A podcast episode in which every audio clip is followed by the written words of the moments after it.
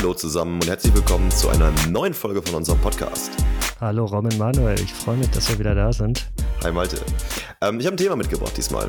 Und zwar haben wir vorletzte Folge, in Folge, ich glaube, 6 war es, ja schon über das ganze Thema Container und Docker gesprochen. Und ähm, daher weiß man auch, dass ich mich gerade einfach viel damit beschäftige. Und zwar haben wir in dieser Folge, kann man auch gerne nochmal nachhören, darüber gesprochen, wie man Software in Containern verpackt und ausliefert und in verschiedenen Umgebungen betreiben kann, ohne zusätzliche Software oder Runtimes und sowas installieren zu müssen. Und jetzt ist aber vor kurzem ein Konzept aufgekommen, auch die Softwareentwicklung selbst in so einen Container zu verlagern. Denn die Herausforderungen, die Container in der Softwareauslieferung lösen wollen, also sowas wie pff, Installation von Runtimes, unterschiedliche Versionen von Tools, vor allem auch Tools, die sich zwischen Projekten unterscheiden, Tools, die aber nicht in der, in zwei verschiedenen Versionen auf dem gleichen Host installiert werden können. Die gibt es ja auch in der Entwicklungsphase und im Prinzip nicht nur in der Runtime-Phase von so einer App. Also warum nicht die ganze Entwicklungsumgebung, also SDK, Command-Line-Tools, Debugger, Linter, Code-Formatter, alles ganze Zeugs, ähm, auch zu einem einheitlichen Paket schnüren und die exakt selbe Entwicklungsumgebung als Container an seine Entwickler zu verteilen. Und das fand ich super spannend, das habe ich mir mal angeguckt. Mhm. Ein Teilaspekt hatten wir, glaube ich, letztes Mal schon angesprochen, ähm, gerade wenn es darum geht, irgendwie vielleicht ein einzelnes Werkzeug. Ich denke jetzt hier irgendwie an Command-Line-Tools für deine Cloud-Plattform oder vielleicht eine bestimmte äh, Python-Version, die du brauchst, dass du das tatsächlich komplett im Container machst. Und ich glaube, das ähm, benutzen schon mittlerweile relativ viele Leute, weil es halt einfach die Installation einfacher macht. Ich weiß nicht, wer schon mal irgendwie in den letzten Jahren irgendwie Python auf Windows installiert hat. Das sind immer so ein paar Schritte, die man dadurch laufen muss. Wenn man das Ganze im Container macht, ist es einfach nur ähm, folgende Executable im Container starten und das ganze Ding läuft. Und ähm, du hast dir das jetzt im Detail angeschaut, wie man seinen kompletten Entwicklerarbeitsplatz in einem Container abbilden kann? Genau, so in der Art. Denn ich habe mir mal die Stack Overflow Survey von 2019 angeschaut. Die bringen ja jedes Jahr eine, eine große Umfrage raus, wo sie alle Entwickler befragen, die auf der Plattform unterwegs sind. Ähm, verlinke ich auch gerne mal unten in der Beschreibung von dem Podcast. Und da fragen sie unter anderem Entwickler, ob sie Container benutzen und wenn ja, wofür. Und im Moment ist es tatsächlich noch so, dass der Großteil der Nutzer, also irgendwie 46 Prozent, sagen, dass sie überhaupt keine Container benutzen. Aber schon an Platz zwei, nämlich 38,4 Prozent aller Entwickler, sagen, dass sie Container zumindest in ihrem Entwicklungsprozess einbinden. Das geht dann nachher Richtung Testing Production, da wird es dann immer, immer ein bisschen weniger. Aber das heißt, dass wenn Container eingesetzt werden, die schon zu einem großen Teil während der Entwicklung eingesetzt werden. Und das äh, bestätigt ja das, was du gerade gesagt hast, dass es zum Beispiel manche Tools gibt, die eventuell so aufwendig auf einer bestimmten Plattform zu installieren sind, dass man sie einfach von vornherein im Container betreibt und einfach sagt, ich gebe dem Container Zugriff auf meine, mein lokales Filesystem und dann läuft Python oder irgendein CLI-Tool eben in diesem Container und nicht auf meinem eigenen Rechner. Hm. Ich finde es aber ganz interessant, weil als du gerade den Survey erwähnt hattest, meine Annahme wäre gewesen, dass es aktuell noch andersrum ist, dass ähm, gerade für den Betrieb von Anwendungen Container immer populärer wird, aber dass es bei vielen noch nicht in ihrem Alltag der täglichen Entwicklung angekommen ist, weil in der Regel nach meiner Erfahrung Container dann irgendwo in der Build-Pipeline gebaut werden, dann in irgendeiner Registry landen und dann für den Betrieb deployed werden. Aber dass es genau andersrum ist, finde ich jetzt, äh, finde ich jetzt spannend und hätte ich so nicht erwartet. Das hat mich auch überrascht, ehrlich gesagt, ja. Genau. Was ich mir jetzt aber angeschaut habe, ist äh, nicht ein einzelnes Tool im Container zu betreiben, sondern quasi die komplette Entwicklungsumgebung. Und ähm, das, was ich mir eben da angeschaut habe, ist ein sogenannter Dev-Container. Und da habe ich die Möglichkeit, eben zusammen mit meinem Source Code eher einen Docker-File in mein Repository abzulegen. Und das haben wir in dieser Container-Folge ja schon besprochen. Ein Docker-File ist im Prinzip ein Rezept, einen Container, also eine Mini-Mini-Mini-VM, die ganz viele Tools mitbringt, aber nicht das Betriebssystem, wie man das baut. Und dann kann man sich halt in seiner, ähm, also während man Code schreibt, gegen diesen Container verbinden. Und das ist dann ein Container, der alle Tools mitbringt, die ich irgendwie im Rahmen meiner, der Entwicklung von meiner App oder von meiner Applikation verwenden kann. Das heißt, die Person, die dann für dieses Docker-File oder den Dev-Container verantwortlich ist, kann dann auch entscheiden, welche Version von welchem Tool verwendet wird und damit sicherstellen, dass das komplette Entwicklungsteam ähm, das gleiche Tooling in der gleichen Version verwendet und man nicht in die Situation kommt, dass vielleicht äh, irgendjemand aus dem Team mit Probleme reinläuft und dann heißt es, ja, hast du denn das Update installiert? Auf der neuesten Version ist der Bug ja gefixt. Ganz genau, ganz genau. Und das finde ich ziemlich cool, also dass ich sagen kann, ähm, wir nutzen eine ganz bestimmte Version von Terraform zum Beispiel oder eine ganz bestimmte Version von Node.js, von .NET, was auch immer. Und alle Entwickler im Team starten einfach bei sich lokal auf ihrer Maschine diesen Docker-Container, der alle Tools bereitstellt, die man braucht. Und sobald es ein Update gibt, wird es an einer zentralen Stelle eingespielt. Es liegt super nah an meinem Code, nämlich im gleichen Repository. Und genau, man hat quasi diese, die ganzen Vorteile, die du in, in Production hast mit Containern, eben auch schon während der Entwicklungslaufzeit. Das setzt natürlich voraus, dass auf meinem Rechner äh, Docker-Container laufen. Das heißt, ich muss Docker als Tooling auf meinen Dev-Rechner installieren. Wenn das nicht geht, ich bin natürlich nicht gezwungen, das zu tun. Ich kann auch die ganzen Tools lokal installieren, aber es geht theoretisch eben auch mit diesem Container und das fand ich eigentlich relativ spannend. Und ist das jetzt ein Konzept, was ähm, betriebssystemübergreifend ist? Es gibt ja mittlerweile Linux-Container, Windows-Container.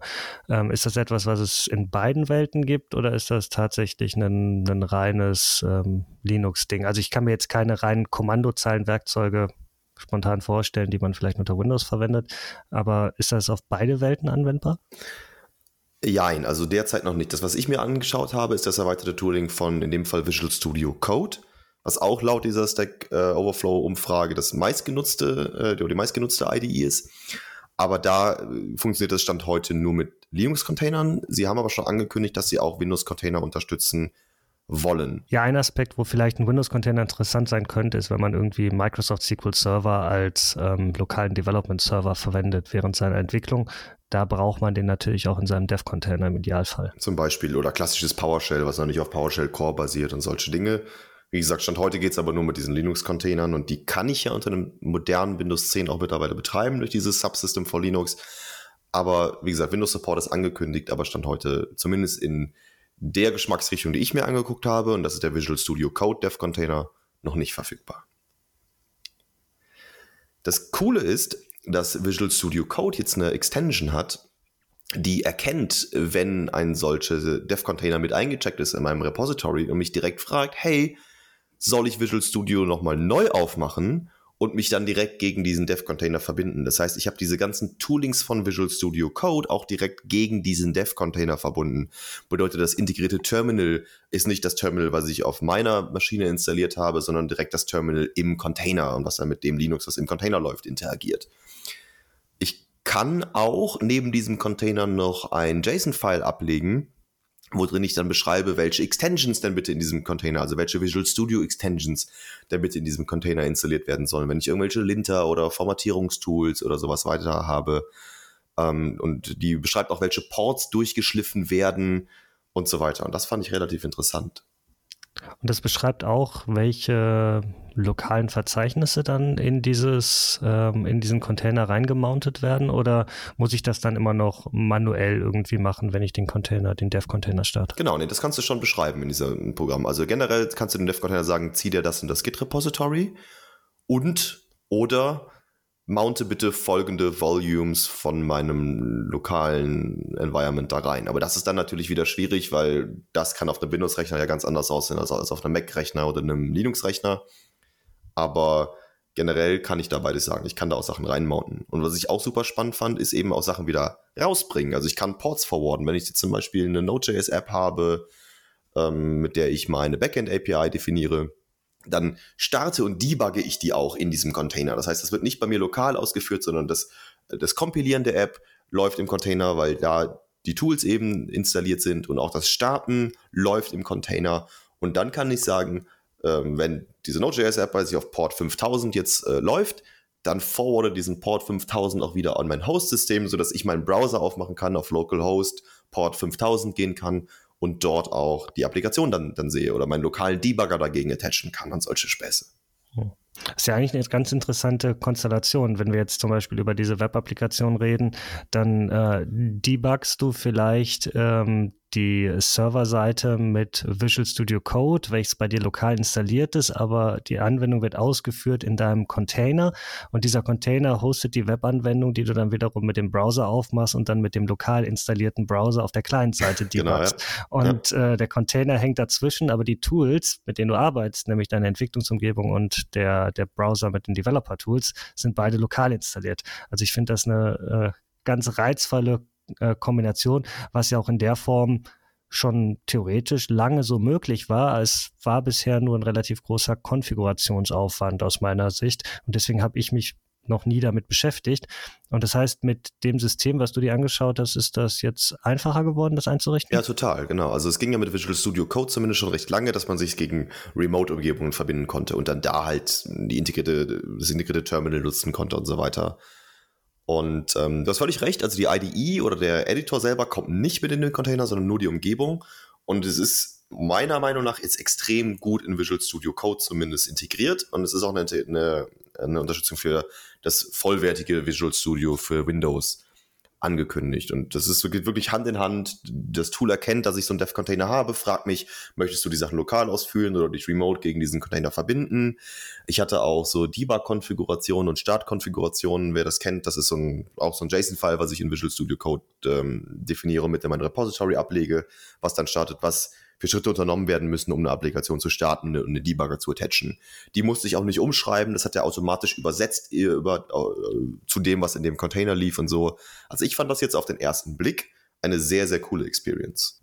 Und das Ganze ist jetzt auch ähm, plattformübergreifend verfügbar, sprich äh, auf allen Systemen, auf denen es Visual Studio Code gibt, äh, Linux, Mac, äh, Windows, oder funktioniert das nur auf macOS und Windows oder kann ich dann unabhängig davon, welches Betriebssystem meine Developer verwenden, diesen Container bereitstellen und es funktioniert plattformübergreifend identisch. Absolut, ja. Das Einzige, was das Betriebssystem halt mitbringen muss, ist eine Möglichkeit, einen Docker-Container zu hosten und halt irgendwie eine Installation von Visual Studio Code. Aber ich kann selbst, wenn das nicht der Fall ist, das nutzen. Das geht jetzt noch einen Schritt weiter. Das habe ich noch nicht intensiv ausprobiert, aber das habe ich zumindest einmal durchgetestet und das ist Visual Studio Online. Und die gehen hin und sagen, wenn du entweder nicht in der Lage bist, diesen Container zu hosten, weil dein Betriebssystem keine Linux-Container hosten kann, und oder nicht in der Lage bist, einen Visual Studio Code inst zu installieren, machen wir das für dich. Und Visual Studio Online ist jetzt eine Plattform, die hostet diesen Container für mich. Das heißt, ich zeige der einfach nur, also ich, ich muss mir da einen Account machen, mich einloggen und dann kann ich da zeigen, pass auf, das ist mein Repository und da drin liegt dieser Dev-Container. Und dann gehen die hin und fahren in der Cloud den Container für mich hoch und sagen, pass auf, hier läuft dieser Container. Das ist, das gibt dann, also das kostet Geld. Visual Studio Code ist dann sicher ein kostenfreier Editor, aber dafür muss ich dann bezahlen. Das gibt eine minutengenaue Abrechnung für die Anzahl der Minuten, die ich diesen Container verwendet habe und kann dann entweder meine lokale Installation von Visual Studio Code gegen diesen Remote-Container verbinden, der also irgendwo anders auf der Welt in der Cloud läuft. Oder ich kann sogar eine rein browserbasierte Variante von Visual Studio Code gegen diesen Container verbinden. Das heißt, ich kann im Browser, und das ist ein vollwertiges Visual Studio Code, ich meine, das ist am Ende des Tages ja eh eine Electron-App, die auf Web-Technologien basiert, aber im Browser dieses Visual Studio Code hosten, gegen diesen Dev-Container verbinden und habe auf einem Rechner, auf dem gar nichts installiert ist, außer einem Browser, vollen Zugriff auf, mein, auf meine Entwicklungsumgebung mit allen Tools ähm, und tatsächlich auch mit einer IDE oder einem Editor wie Visual Studio Code. Aber ich denke mal, das stößt dann an seine Grenzen bei solchen Szenarien, wie du gerade beschrieben hast, wie der Port-Weitergabe, wenn man dann irgendwie eine Webanwendung dort in einem äh, Development-Server hostet. Weil da kann ich ja nicht ohne weiteres so das Ganze nach draußen freigeben. Oder bekomme ich dann tatsächlich eine öffentliche URL im Internet, wo dann diese Ports exposed werden. Du bekommst tatsächlich das. Also du kannst Ports freigeben. Das heißt, das Ding, du startest deine, wir bleiben mal bei, bei, bei dem Beispiel von dieser Node.js-App, du startest deine App in diesem Dev-Container, der irgendwo in der Cloud läuft und sagen wir mal die Exposed Port 5000 oder 8080. Und dann bekommst du eine, eine, Liste von Ports, die eigentlich nur in diesem Container freigegeben sind und kannst sagen, auf die, für diesen Port 8080 hätte ich jetzt gerne mal einen Link. Und dann bekommst du einen personalisierten Link, den du aufrufen kannst. Da ist sogar noch mal eine Authentifizierung davor. Das heißt, es ist nicht komplett öffentlich, sondern du kannst dich nur einloggen, wenn du mit deinem Visual Studio Code oder mit deinem Visual Studio Online Account eingeloggt bist. dann kannst du diese URL aufrufen und die routet dann weiter in deinen Dev-Container, in die Applikation, die da läuft, auf diesem bestimmten Port und du kannst sogar den Debugger attachen, der dann in diesem Visual Studio Online läuft. Also es ist beim ersten Mal ausprobieren, das hat sich für mich wirklich wie Magie angefühlt. Wie gesagt, das habe ich noch nicht irgendwie in Production betrieben, in diesen äh, lokalen Dev-Container schon. Aber das ist für mich wirklich, also ich kann theoretisch auf meinem iPad im Urlaub Code schreiben, debuggen, wieder einchecken wenn ich das denn will. Ich bemerke, du bist total geflasht. Ähm, was ich ganz spannend finde, ist gerade das, was du erwähnt hast mit den URLs. Ähm, da kann ich ja dann theoretisch sogar während der Entwicklungsphase, und das sind ja Szenarien, die ich glaube ich im gerade in so einem Web-Agenturalltag relativ häufig habe, dass ich möchte, dass mein Kunde sich mal das anguckt, was ich gerade baue und mir da Feedback gibt. Und das kann ich dann direkt im Debug-Mode quasi machen. Das heißt, wenn der Kunde sagt, ähm, ja, ich bin da in einen Fehler reingelaufen, kann man den Kunden das direkt auf der Development-Version genau. testen lassen und den Debugger attachen und sich das währenddessen mal angucken, was da auf dem Server passiert. Genau, also du merkst schon, it blew my mind. Also ich war wirklich, ich war so, ich habe hab so einen richtigen Wow-Moment. Es ist super spannend. Gibt es da auch irgendwie einen ähm, kostenfreien Tier, den ich nutzen kann? Irgendwie, weiß nicht, 30 Minuten pro Tag kostenfrei oder irgendwie sowas, dass ich das mal ausprobieren kann oder muss ich dann sofort zahlen? Das weiß ich tatsächlich nicht. Also das müsste ich mir mal anschauen. Wie gesagt, ich, so, solange ich das alles lokal mache, ist das kostenfrei. Ich kann natürlich auch selber irgendwo diesen, diesen Dev-Container mir irgendwo hosten. Wenn ich sage, mhm. ich habe schon, keine Ahnung, ein Kubernetes-Cluster, wo ich das reinschmeiße oder ich habe irgendwo lokalen bei mir im Rechenzentrum einen Server stehen, der diesen Container hoste, dann kostet das alles nichts. Also die Technologie an sich ist kostenfrei, Visual Studio Code ist ohnehin kostenfrei, sondern nur wenn halt in dem Fall Microsoft für mich diesen Container hostet und für mich diese webbasierte Umgebung hostet. Aber das, das genaue Pricing muss ich mir mal anschauen. Äh, können wir aber auch ja gerne unten einfach in der Podcast-Beschreibung mal verlinken. Kann sich jeder sich selber anschauen, ob das für sich in Frage kommt oder ob man da eher die lokale Variante machen will. Hm. Aber das heißt, du hast das mal in der Online-Variante ausprobiert, aber auch bei dir lokal auf dem Mac und beides fühlt sich ähnlich an und dazu kommt halt diese webbasierte IDE, die man genau. nutzen kann. Es hat natürlich noch so ein paar Herausforderungen. Also eine Sache, wo ich mir jetzt auch noch nicht ganz klar, wie ich das, wie ich das, das lösen werde, ist das Thema so Credentials und Identity weil ich mich ja schon irgendwie auch gegen meine Cloud-Umgebung authentifiziere, wenn ich, äh, wenn ich lokal entwickle. Ähm, wenn ich zum Beispiel ähm, Terraform skriptet, also Terraform ist ein Infrastructure as Code Anbieter, wo ich die, meine, die Cloud-Umgebung als Code beschreiben kann und dann sage, hey, sorg dafür, dass meine Cloud-Umgebung so aussieht, wie ich das hier im Code beschrieben habe. Ist auch ein spannendes Thema, können wir vielleicht mal eine eigene Folge zu machen. Aber auf jeden Fall, dafür muss ich natürlich irgendwie gegen meine, gegen meine Cloud authentifiziert sein. Und das heißt, entweder ich muss mich dann wirklich jedes Mal, wenn ich diesen Dev-Container starte, mich auch im Dev-Container erstmal einloggen mit meinen Credentials oder ich muss dir mal irgendwie es schaffen, eine Identity mitzugeben. Also das ist noch ein bisschen was, da bin ich bisher noch in Herausforderungen gelaufen. Vielleicht muss der sich auch irgendwie gegen den Secret Store authentifizieren, um irgendwelche Connection Strings für die lokale Entwicklung sich zu ziehen. Das sind Sachen, da gibt es bestimmt eine Lösung für. Da stand ich jetzt aber erstmal vor Herausforderungen. Und das zweite ist, das klingt natürlich ganz toll für so Sachen wie Backend-Entwicklung oder Web-Entwicklung oder auch wenn ich äh, Kommandozeilen-Tools baue oder so Sachen wie Python oder Go. Ich glaube, wo das, wo die ganze Story dann hinkt, ist, wenn ich sage, dass ich eine Desktop-App schreibe oder irgendwie eine Mobile-App programmiere. Da sehe ich im Moment noch kein Szenario, weil das basiert halt nicht auf irgendwelchen Apps, wo ich Ports durchschleife oder Dinge, die nur auf der Kommandozeile passieren, sondern da kompiliere ich ja was, was dann halt doch irgendwie wieder lokale Tools braucht, die meine Desktop- oder Mobile-Apps bauen. Und da sehe ich zumindest in dem aktuellen Stand noch keine gute mhm. Lösung für. Also gerade das beschrieben hast mit der Authentifizierung, ähm, wie ist da das Vorgehen, wenn ich zum Beispiel irgendwelche Development VMs habe? Kann ich dann auch quasi in meinen Docker-Container irgendwelche äh, Zertifikate reinlegen, die dann jedem, der Zugriff auf diesen Container hat, Zugriffsrechte auf eine bestimmte virtuelle Maschine zum Beispiel geben. Oder, das kannst du machen, ja. Das heißt, ich kann da auch wirklich tatsächlich Content mit bundeln. Genau, also ich würde halt, ich würde das Zertifikat nicht in den Container reinlegen, weil das ist einfach kein sicherer Ort dafür. Aber was du ja machen kannst, ist sagen, jeder Entwickler hat das Zertifikat bei sich auf dem Rechner und dann über dieses Mounting arbeiten. Also ich sage, wenn der Docker, wenn dieser Container startet, dann mountet er eben das Zertifikat von dem lokalen Entwickler mhm. in diesen Container rein und damit kann er sich dann authentifizieren. Okay.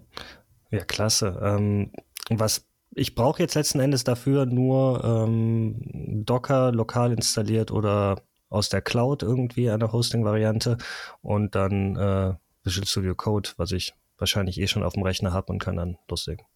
Genau, es gibt auch, wie gesagt, die Extension ist relativ cool. Der kann ich halt sagen, pass auf, ich möchte das mal ausprobieren. Dann scannt die so ein bisschen in dein Repository, schaut sich an, was da drin ist und schlägt dir dann quasi schon so ein Basis-Docker-Image vor. Also du kannst sagen, ich entwickle ohnehin gerade auf .NET Core oder schreibe gerade eine Go-App oder was auch immer. Und dann kriegst du quasi schon ein Docker-File von denen, wo du sagst, okay, ich nehme das, das SDK-Base-Image und installiere die und die Tools schon drauf. Das heißt, da wird dir so ein bisschen unter die Arme gegriffen. Und es generiert auch dieses JSON-File für dich, was quasi da, das den Remote Visual Studio Code Server, der dann im Docker läuft, konfiguriert. Also das, das so, so, so ein bisschen Scaffolding ist da schon da. Und es heißt, man kann es jetzt relativ easy mal ausprobieren, solange man eben lokal Docker installiert hat. Mhm. Gibt es da auch schon irgendwie eine Art von Community außenrum. Also ich kann mir vorstellen, irgendwie, weiß nicht, äh, eine Liste von Entwicklungsumgebungen für bestimmte Themen, die irgendwie auf Docker Hub gepflegt werden, dass ich nicht jetzt selber mein Dev-Image zusammenstellen muss, sondern äh, sag, hey, ich habe folgenden Tech-Stack und dann äh, gibt es da schon äh, Community ähm, Dev Container Images, die ich einfach nutzen kann ohne da jetzt noch besonders viel Aufwand in die äh, Konfiguration oder Schreiben des Dockerfiles zu stecken? Ja, also es gibt in dem Fall bei dieser Technologie von Visual Studio selber ein paar Container, die halt schon fertig konfiguriert sind. Also du kannst dir aussuchen, ich nehme irgendwie einen Debian oder einen Alpine Container, wo ich installiere, was ich will. Oder es gibt so fertige für Go, für .NET, so fertige Images von denen. Ich habe die jetzt nicht irgendwie auf Docker Hub gepflegt gesehen, aber du kannst die in Visual Studio halt auswählen und dann sehe ich, okay, das kommt irgendwo aus einer aus der Registry direkt von denen. Mhm. Ja, ich kann mir das total gut vorstellen. Es gibt ja solche Webseiten, die, wo man seinen kompletten Tech-Stack so listen kann. Und was ich total cool fände, vielleicht sollten wir uns vielleicht mal angucken, ob man äh, sowas mal umsetzen kann, wo man dann quasi, du definierst deinen Tech-Stack und er gibt dir halt zurück äh, das Docker-File von deinem ähm, Dev-Container. Das heißt, ja. du brauchst das Docker-File gar nicht selber schreiben, sondern du sagst ihm nur deklarativ, folgende Technologien will ich entwickeln und dann sagt er dir, das würde ich dir empfehlen, ähm, nimm das als Basis. Fände ich super gut. Ja, finde ich auch cool. Ähm, wie gesagt, ich habe ich hab das einmal ausprobiert. Ich habe so ein, so ein öffentliches GitHub-Repository. Das ist eine, eine super einfache App, die einfach aus zwei Komponenten besteht, einem, einem, einem Backend und, und einem Web-Frontend das würde ich auch einfach mal unten in die Podcast-Beschreibung packen und, da verlinken. Da habe ich, da liegt dann nämlich schon mal so ein fertig konfigurierter Dev-Container mit so einem File. Also wenn sich jemand das, das mal, mal anschauen möchte, wie, wie sieht das aus, wie komplex ist das, äh, kann man da gerne einfach mal reingucken. Ja, super cool. Ja, vielen Dank dir für die für die ganzen, ganzen Insights. Ich habe mich bisher selber ähm, nur auf theoretischer Ebene beschäftigt und da wirklich mal deine Praxiserfahrung zu bekommen, war jetzt äh, super spannend. Ja, und ich hatte halt den Anwendungsfall. Also ich habe wirklich einen, einen, Mitarbeiter, der sehr sporadisch nur in dieses Projekt dazukommt, also wirklich auch, auch alle paar Monate mal uns unter die Arme greift und der hatte halt dieses dieses Szenario, dass jedes Mal haben wir irgendwelche Tools geupdatet oder wir haben uns umentschieden und eine andere Technologie verwendet hierfür und der muss, braucht der erste wirklich erstmal eine Stunde Zeit, um sein, äh, um sein lokales Environment wieder auf den Stand zu bringen, auf den die anderen Entwickler sofort waren. Und ich hoffe zumindest, dass ich diesen Pain damit lösen kann. Ja, super spannend. Was mich äh, interessieren würde, das sollten wir uns vielleicht in einer weiteren Folge mal anschauen, ist, wenn ich jetzt diese Dev-Container habe, brauche ich ja immer noch so ein paar Client-Applikationen, die ich auf meiner lokalen Maschine installiere, wie man das vielleicht auch ähm, dann automatisieren kann. Da gibt es ja für, die verschiedenen Betriebssysteme, verschiedene Package Manager etc. Das äh, können wir, glaube ich, auch mal in einer weiteren Folge diskutieren. Sprich, ich bekomme äh, eine, eine blanke, saubere Maschine und wie kann ich halt vielleicht automatisiert die entsprechenden äh, Desktop-Werkzeuge auch noch installieren, die dann mhm. in Kombination mit meinem Dev-Container mir eine komplette Entwicklungsumgebung geben, ohne dass ich tatsächlich irgendwas händisch installieren muss. Fände ich super spannend, können wir uns, glaube ich, in einer weiteren Folge mal zu austauschen. Gerne. Wunderbar. Dann äh, bedanke ich mich nochmal bei dir und ähm, freue mich auf die nächste Folge. Bis bald. Ich mich auch. Bis bald, Malte. Ciao.